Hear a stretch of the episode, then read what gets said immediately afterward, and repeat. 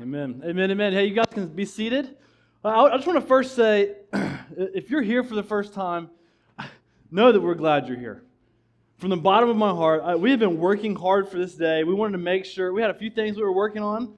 Uh, we wanted to make sure you could actually find us, right? So you, you kind of had to take a few, few turns to get here. So we got some signs up. That's been fun. Um, we're just super glad you're here. Actually, if this is your first time here with us, we actually have a gift for you. So make sure you uh, get it on the way out. Um, it, it's, my, it's my oldest daughter's birthday to today, so just consider it a party favor, okay? Um, but, but really, I mean, if you've dropped your kids off today, know this know that we have taken extra care, extra special care to know that they're safe, it's organized, they're having fun, and most importantly, they learn something and learn something uh, about who Christ is. We, we strongly believe that our, our workers are not just babysitters, they are investing in the next generation. We, just know that your kids are cared for. Uh, our, our goal here at New City Church is to make sure that our kids are having a better experience than we do. Okay? That's what we want. We want to make sure that your kids are, are able to worship Jesus. We, we take great care in what your kids are doing. So know that we're, we're thankful for you and that we're glad you came here today. So this sermon is going to be a little different than normal. Okay, so just bear with me. Um, I'm going to start telling you a little bit about our church, and then I'm going to introduce our sermon series and then I'm going to actually introduce the sermon. Okay? So it might take about 15 minutes, so hang with me. Um, but we're to we're to get there. Okay? So over the past several months, 40 adults and 20 kids have started have moved from North Carolina to Tampa Bay and are continuing to move. Um, we've sold houses, we've left jobs, friends, family, left what's comfortable, not just to start this church, but because our lives have been radically changed by a message okay? Because our lives have been changed by one simple truth. The truth that fuels us, that fuels everything we do, it fuels the vision for New City Church. It's a radical truth, but it's also deeply personal. It's a very personal truth. People that have believed this truth, they found great freedom. They found love and joy and peace and patience and kindness and gentleness and self control. People who believe this message, by no means are, are we perfect, are they perfect, but actually we, ra- we recognize that we're radically imperfect. Okay? We recognize that our lives are broken and there's something wrong with the world. We don't believe that we're a faultless people, but we believe in a, we, but we believe in a faultless person. Okay? This truth, this message is centered around one man, and his name is Jesus. And here at New City Church, we make everything about Jesus. Everything. This truth that we talk about here at New City, we call this truth the gospel. The gospel is centered around Jesus, and it literally means good news. I will dive, I'm going to dive into more detail in a minute about what this, what this good news is, but in short, the message of the gospel says, I can't, but Jesus can. It, or you can say it this way the gospel is not what we do, it's all about what Jesus has done. It's not what we do, it's all about what Jesus has done. People ask us all the time, what type of church is New City Church? And we would say, we are a gospel centered church. church. Everything we do is centered around the message of Jesus, it's centered around the message of the gospel. We believe, we believe this truth is both needed globally and personally. It's a truth that millions of people have given their life for over thousands of years. A truth that historians can confirm, and it's a truth that scientists cannot faithfully disprove. In fact, it's a radically logical truth, to be honest. I could talk to you for days about the logical nature of this one truth. But I believe the greatest evidence of this truth is not the logic, it's the evidence of a changed life. It's the evidence of the, this a changed life, not just in a single culture either. It has crossed multiple cultures across the entire continent. Languages and cultures and nations have been changed by this truth. It's both the nature of our truth is both global and personal. Because of that, the mission of New City Church is both global and personal. We're passionate about getting the message of gospel to the ends of the earth, to the entire world. We're going to do whatever it takes, but we also believe that it's deeply personal. We believe that hearing the gospel is not a one time thing, it's not a one time event. We don't graduate from the gospel because we need it every day. We need this message every day. The message is life transforming, it transforms our entire life. The message gives hope for eternity, for after we die, but it also gives hope for today. Right now, it gives us hope. We believe that the gospel is for us and for others. Therefore, our mission is for us and for others. Here's our simple mission statement for New City Church New City Church exists to see Jesus change lives and to reach the world.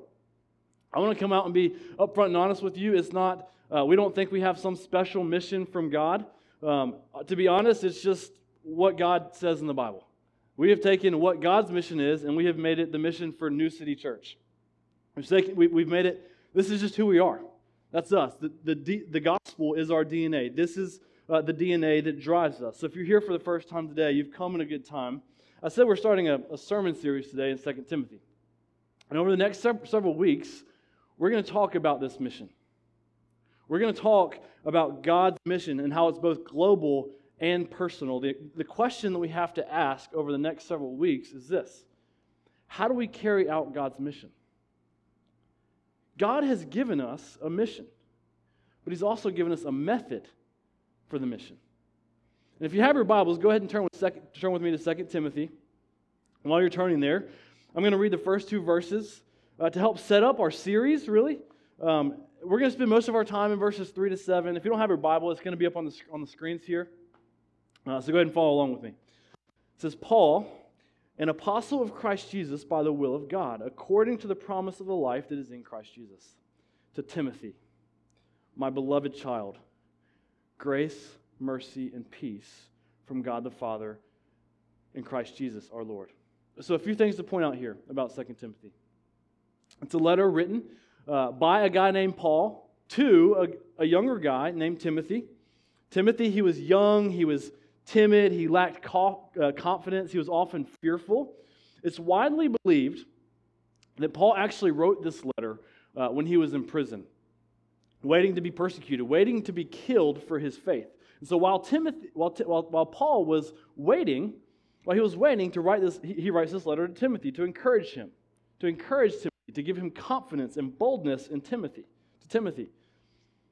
In verse 2, Paul, Paul called him, he says, You're my beloved child. Now, he's not actually really his child. It just shows uh, the, the personal nature and closeness of their relationship.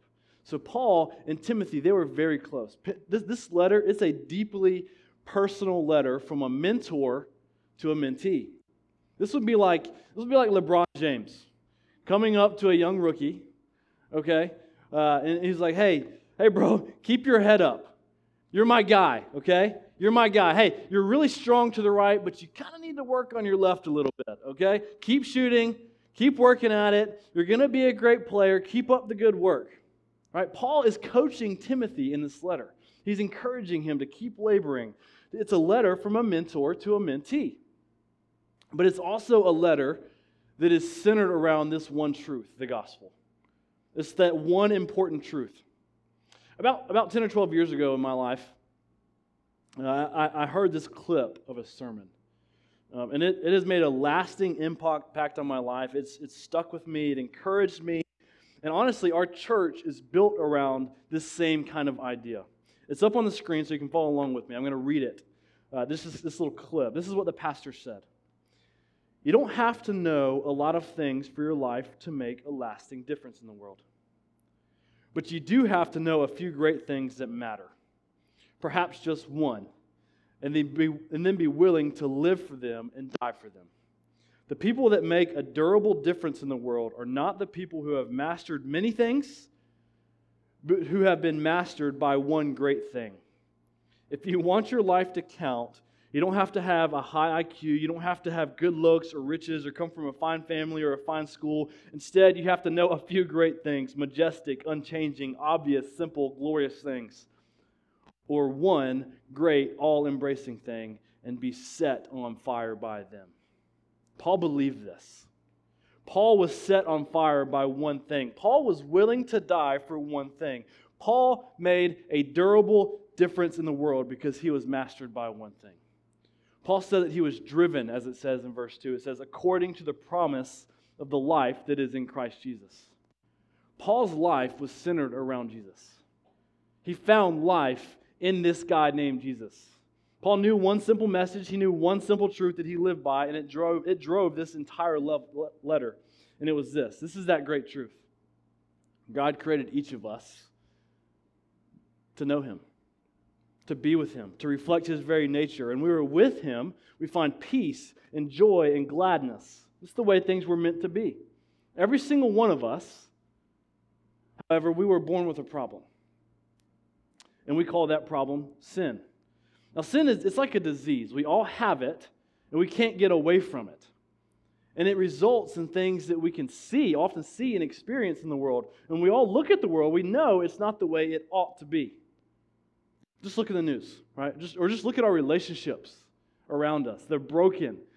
Broken friendships, broken family strife, broken marriages. Just think about the way that we often can speak to each other.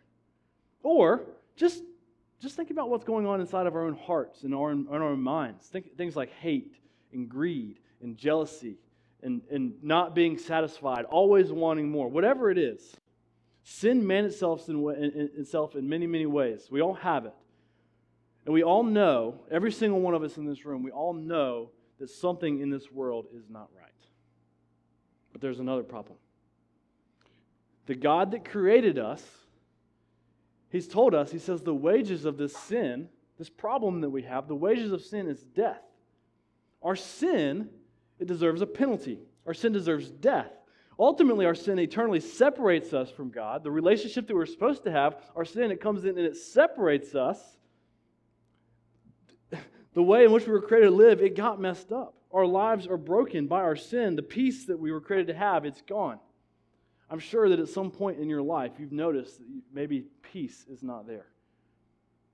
There's another problem. There's absolutely nothing that we can do about it. Nothing. We've got this major problem, and there's nothing that we can do about it.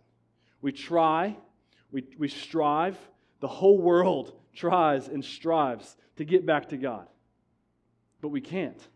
They can't. It's never good enough because God expects perfection. God is a holy God that expects complete perfection because He is without sin. We keep sinning and we keep messing up. Have you ever felt that way? Like, like you're not good enough. Like everything around you is collapsing. Or maybe you realize that something in your life is missing. Something just is not right. Maybe you feel like dirty or guilty or afraid. Or maybe you don't feel that way, but you, you look at the world and you realize that something in this world is not right. And I've but but I've got really good news for you. This is the gospel. God sent his son, Jesus, into the world. The guy that we talk about all the time here. He lived the life that you and I could not live. He died the death that we deserve, and he went to the cross. Because remember, the wages of sin is death. But Jesus died the death that we deserve. Jesus took our punishment. That's it. Jesus went in our place. This is beautiful, right? Jesus lived a life without sin, was with God, everything was perfect with God had everything that we were created for to know God, to be with God, and He gave all of it up at the cross. He gave it up for us. He gave it up for you. He gave it up for me. And listen, when we believe in Jesus and we trust Jesus, this is great news. We get what Jesus had. We get to know God. We get to be with God. Our relationship with God that was messed up can now be restored. This is the great exchange. This is the gospel. We couldn't do it, but Jesus did it. What we do will not get us back to God. No good deeds, not doing more right than wrong. We can only get back to God by trusting in what Jesus has done. I'm going to say it again. The gospel is not what we do, the gospel is what Jesus has done. That's it. That's the great truth that we live by. If you have not believed this, believe it. Today, your life and eternity depend on it. This is good news. This is the great news that Paul gave up his entire life for. That's the truth that Paul, want, that Paul wants to make sure gets passed on. The truth that is central to the entire letter of 2 Timothy. But there's something from this letter that we must learn and recognize. God has given us this message to pass on, and He's given us good news to proclaim. If that news is so good, if it's so life changing, if God's mission is to get this great truth all over the world, then what's His method? Paul in 2 Timothy, he shows us the method. His method is multiplication. It's multiplication. That's why we've named this series Multiply. We all know that it's much easier to get to a bigger number through multiplication rather than addition.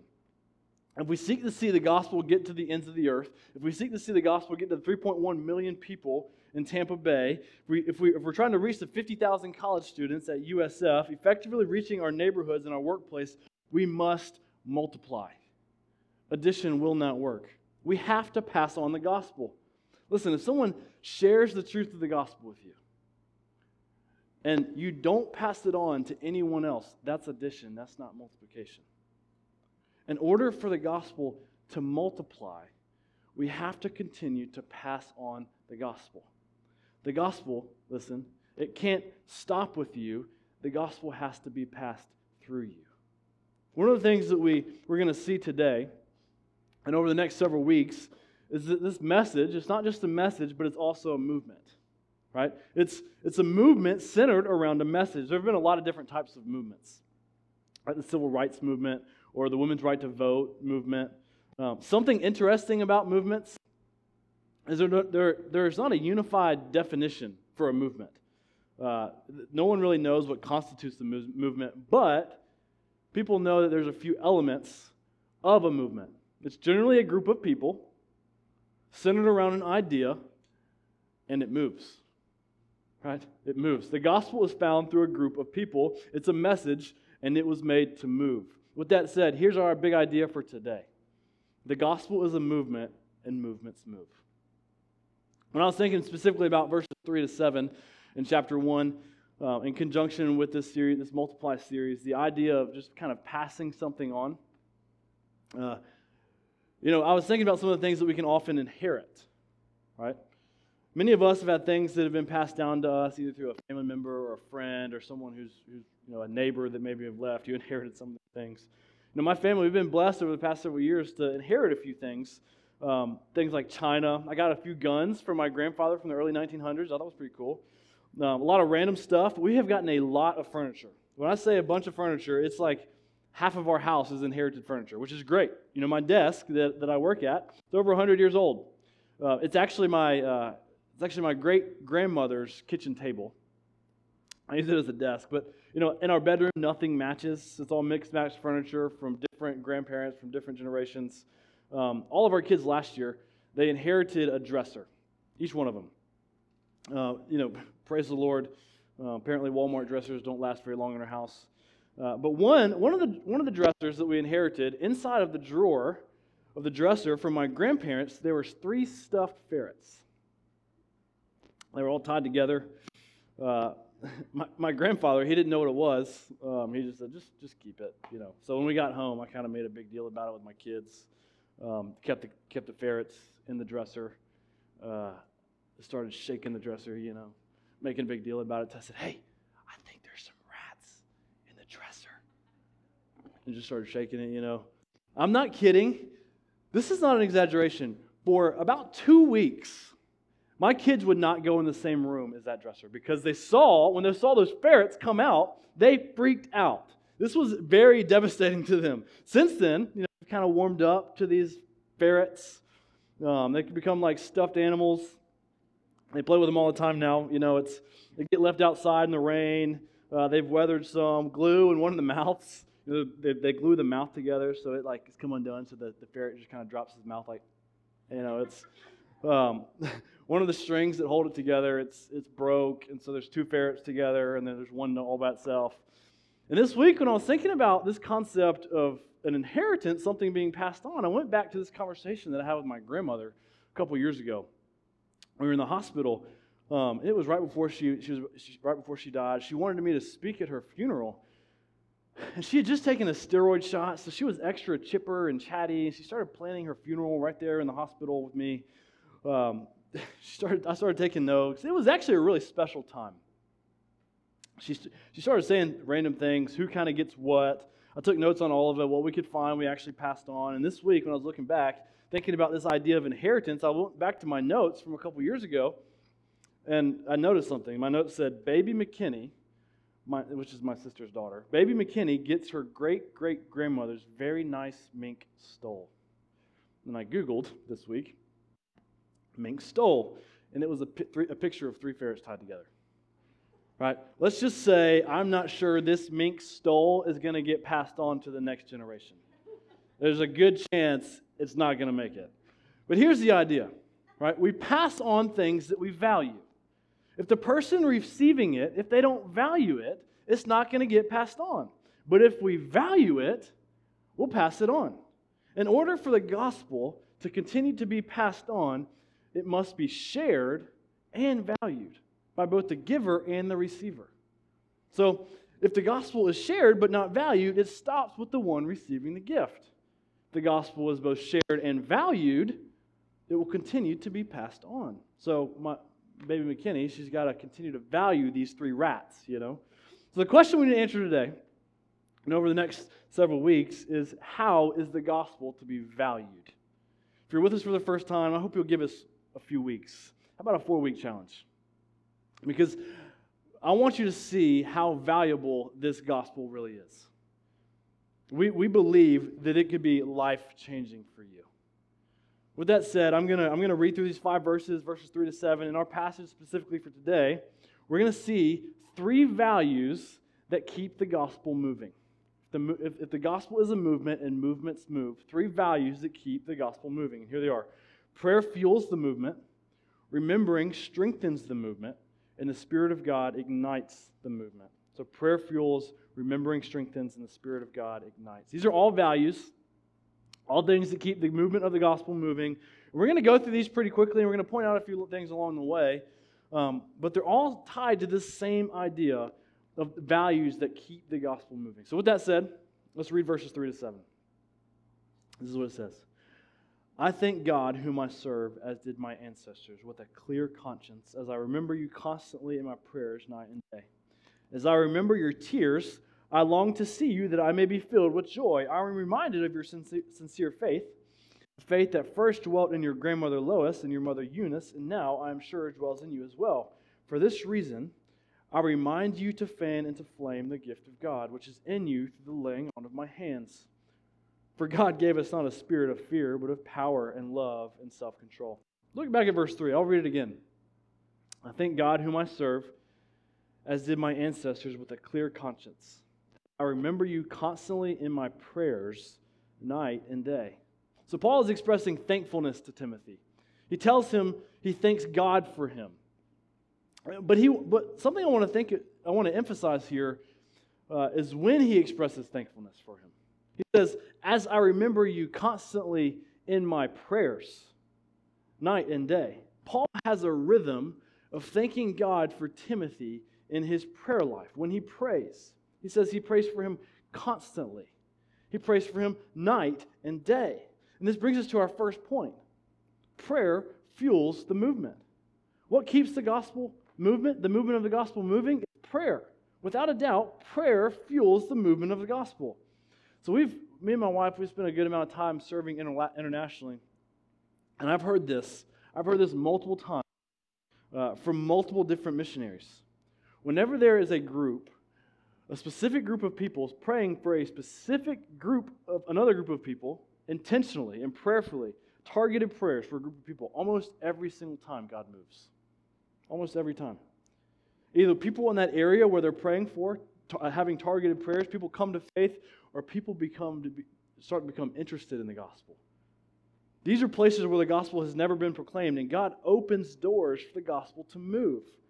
If we, if we want to see the gospel move, we must be a people that are begging God in prayer. We must. Because there's no, about it, no doubt about it, prayer fuels the mission of God. It fuels the advancement of the gospel. But there's something I want to point out about this passage because when we, re, when, when we need to remember that Paul is praying for Timothy, he prays for him night and day. Paul was expressing thankfulness for Timothy, but Timothy was already a Christian. Paul knew that for the movement of the gospel to continue to move, it was going to continue with Timothy. Because Paul was locked up in jail and he was about to die. His time was soon about to be over. But the gospel was not going to stop moving because Paul invested in Timothy. And Paul prayed for Timothy. He prayed regularly for Timothy. He gave time to Timothy because Paul knew that if Timothy valued the gospel, the gospel would continue to move. What we need to ask ourselves is who are we praying for regularly that will work to continue to advance the gospel? And we need to pray for people who are not Christians, but also people who are, that we would all be effective in our weekly community groups, in our weekly group time. We spend time praying for one another. This is very intentional, targeted time. We ask three simple questions How can I pray for you? How can you grow spiritually? And who are two or three people in your life that do not know Christ? And we ask these questions intentionally. We all need prayer. We all need to grow, and the gospel needs to move. And I strongly believe this.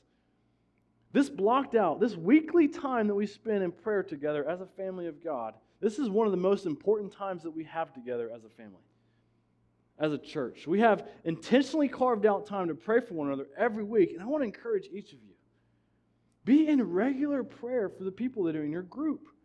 These are the people that God has placed in your life. Let's continually thank God for them. Listen, whether you know it or not, they're a blessing in your life. Each one of them. Let's look at verses 4 to 6. I'm going to read it again, but when we read it, I want, to, I want you to notice something. Um, there's a few words that he, he says. He says, remember and reminded. Remember and reminded. Look at, look at verses 4 to 6.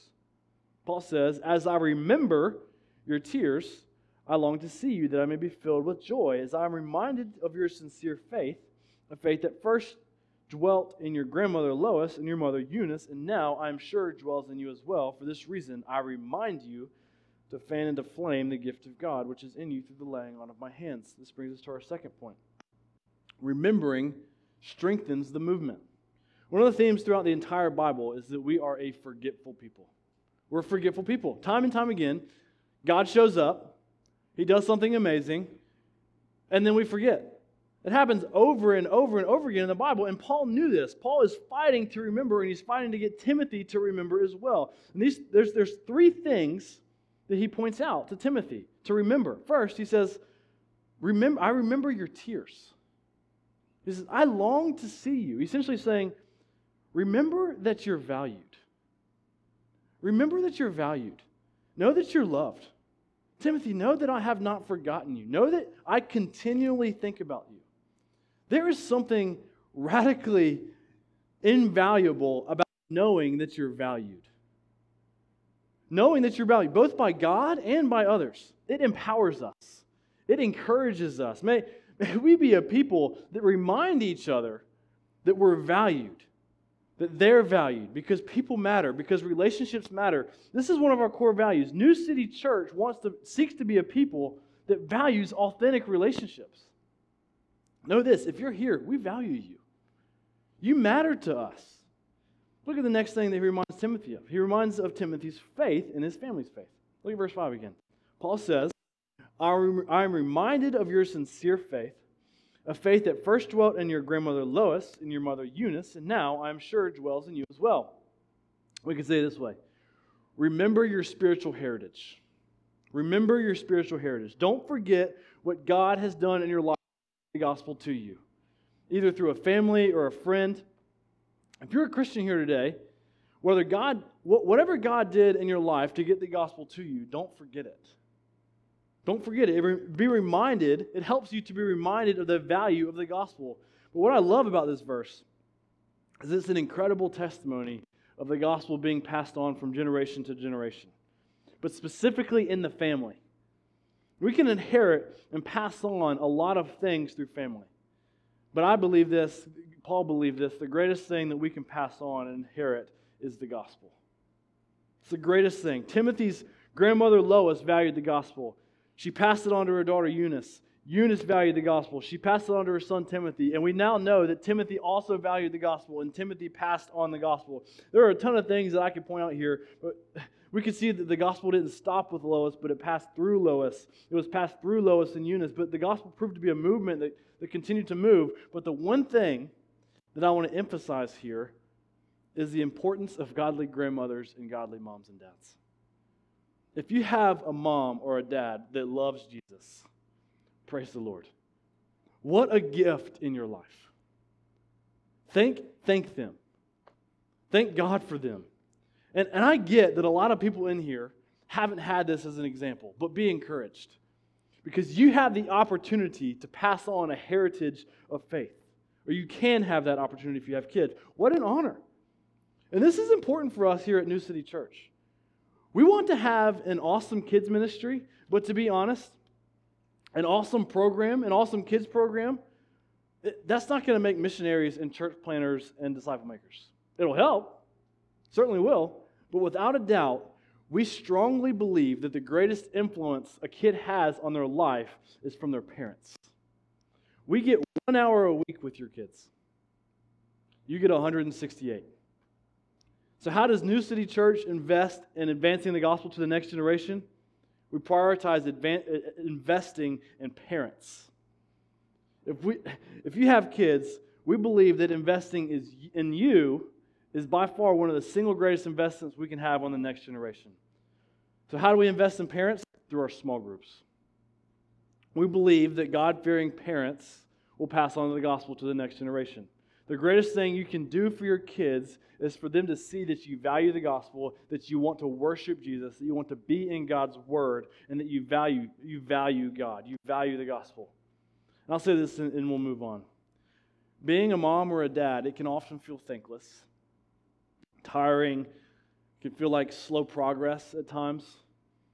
And we often wonder if uh, they're catching on. But know this you have been entrusted with one of the greatest gifts that God has given you outside of the gospel. The greatest gifts that God has given you outside of the gospel is in your kids or in, or in your spouse, but specifically here for your kids. Without a doubt, mom and dad, you're in the trenches for gospel advancement. Spur on, be encouraged. You are doing invaluable kingdom work.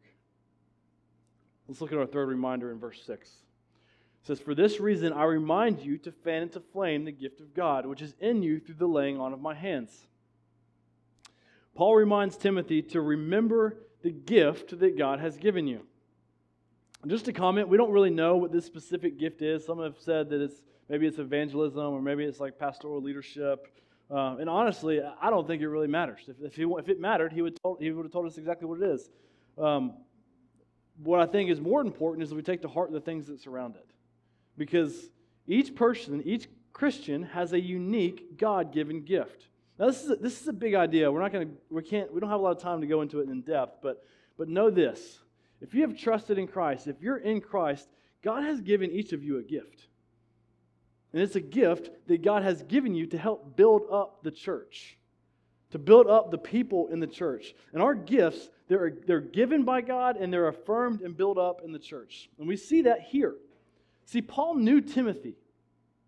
Paul affirmed Timothy's gifting. And, and Paul told Timothy, he said, fan into flame his gift. Like he's saying, work at it. Work at the gift that God has given you. Grow in the gift that God has given you. Again, we believe the best way to grow and to be affirmed in the gift that God has specifically given each and every single one of you is to be in a group. In a group, that's where you can be fully known and have room to talk and to grow. If people if people have the gift of hospitality, we give you that opportunity in a group. If people have teaching gifts, that's worked out and that's discovered in groups. If you have the gift of evangelism or mercy or faith or discernment, almost every one of the gifts that the Bible speaks of, almost all of these group, uh, all of these gifts can be discovered and found and grown in a group. This is why we say one of the most important things that we do are groups. What we do during the week is more important than what we do on the weekend. We really believe that. Groups are massively important to the life of New City Church. Groups are a unique way to remember and be reminded of this entire second point. That, to, to remember our value, to remember our spiritual heritage, and to remember our gifts. Let's keep, let's keep, look, let's keep going and look at verse 7. Paul said to Timothy in verse 7, he said, For God gave us a spirit, not of fear, but of power and love and self control. This brings us to our last point. The Spirit of God ignites the movement. Let me remind you of something about Timothy, okay?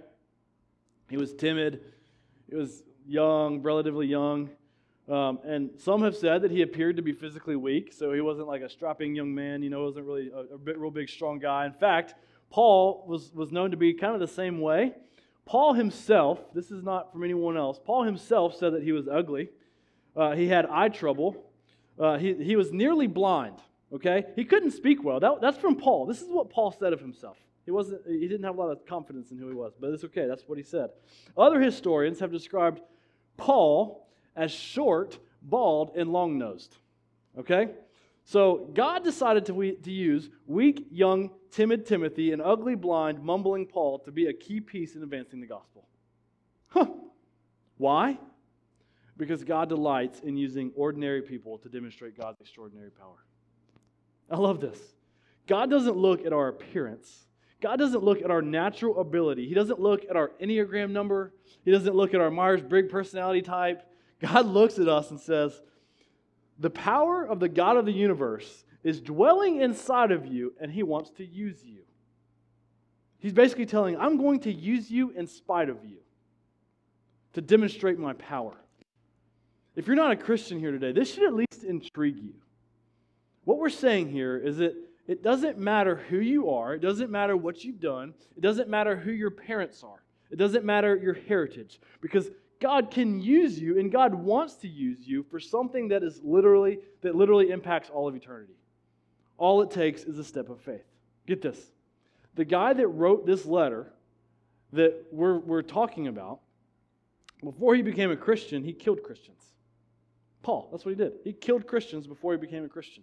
How crazy is that? A guy who killed people for following Jesus, he met this guy named Jesus, and the power of God worked in his life through the Spirit of God. And Paul is now widely known to be considered one of the most influential people in Christian here in history. I mean, this guy, he wrote like half of the New Testament. People for thousands of years have been guided by what he wrote, according to what he said about Jesus, this should at least intrigue you.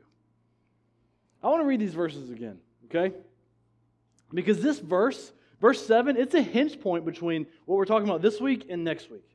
Paul says, he says, For God gave us a spirit not of fear, but of power and love and self control. And this should, this should be so encouraging to us. The one thing he reminds him not to do is to be fearful.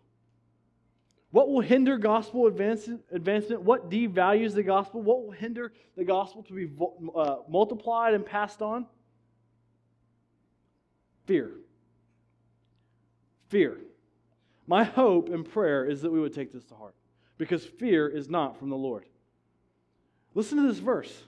Listen again. God gave us not a spirit of what? Fear, but of power and love and self control. Did you get this? I can't wait for next week. I really can't. Like, God, God has given you power and love and self control. I'll say it again. God has given you power and love and self control. He's given it to you. He's given us everything we need for seeing the gospel advance, to see it valued and passed on. God has put something inside of you that squelches out fear. It, it crushes it. It crushes fear and gives us boldness and the ability to, to, to, love those that are hard to love and to show them the love of Christ. And we're going to get into this next week, but next week we're going to see how God gives us great courage. Courage. But this week I want us to see it comes from the Spirit of God. The Spirit of God ignites the movement of the gospel. Prayer fuels the movement, remembering strengthens the movement, but the Spirit of God ignites the movement. Now I have a confession, okay? I'm a bit of a pyro. I love a good fire. I just love it. It's a little hot now here in Tampa, Florida, for fires. But at some point, I'm going to start building fires, okay? If there's anything I know about building a really awesome fire is that I can put the best wood on a fire pit to make a strong fire. I can have the best fuel for a fire. But one thing I've learned, unfortunately, the hard way, is that if you don't have a match, you're not building a fire, right? You have to have something to start the fire. Listen, we can plan, we can organize, we can strategize, we can have great systems, but at the end of the day, we need the Spirit of God to move. There is no movement of God without igniting the movement. Let's pray to see radical life change. Let's pray that the gospel will get to the ends of the earth, and we must remember it is not up to us. Movements don't happen through the strength of man, movements happen through the power of the gospel. And I want to close with this. If you're here today and you would not consider yourself a Christian, my first hope for you is that you would believe in the gospel. Believe that Jesus has done everything necessary to save you when he was put on the cross. But if you're not ready to jump in and believe, I hope that you would at least be intrigued by what we've talked about. Maybe you give us four weeks. Give us four weeks to, so that you would see the true value of this gospel. But if you are here today and you are a Christian, my hope and prayer for you is that you would jump into the mission of God. That we would see the gospel move, that we would be people that are advancing the gospel. Give us four weeks to help us see how we truly value the gospel. How you can truly value the gospel because we believe that God wants to use you more, far more, to do far more than you could ever ask or imagine. Do you believe that? Do you believe that God wants to use you to do far more than you could ever ask or imagine? I do. Because we believe that the gospel changes everything. Let's pray. Father, we, we are praying that you would advance the message of the gospel, that we would be a people that are overwhelmed by what uh, you have done for us in Christ, that our life would be radically changed every single day by what you have done for us in Christ. Father, we are centered, our lives are centered around a man, not by what we have, what, not what, what we do, but what, what Jesus has done. Father, we pray that we would hold to that, that we would hold firm to that, and that we would trust it greatly. We ask this all in Jesus' name. Amen.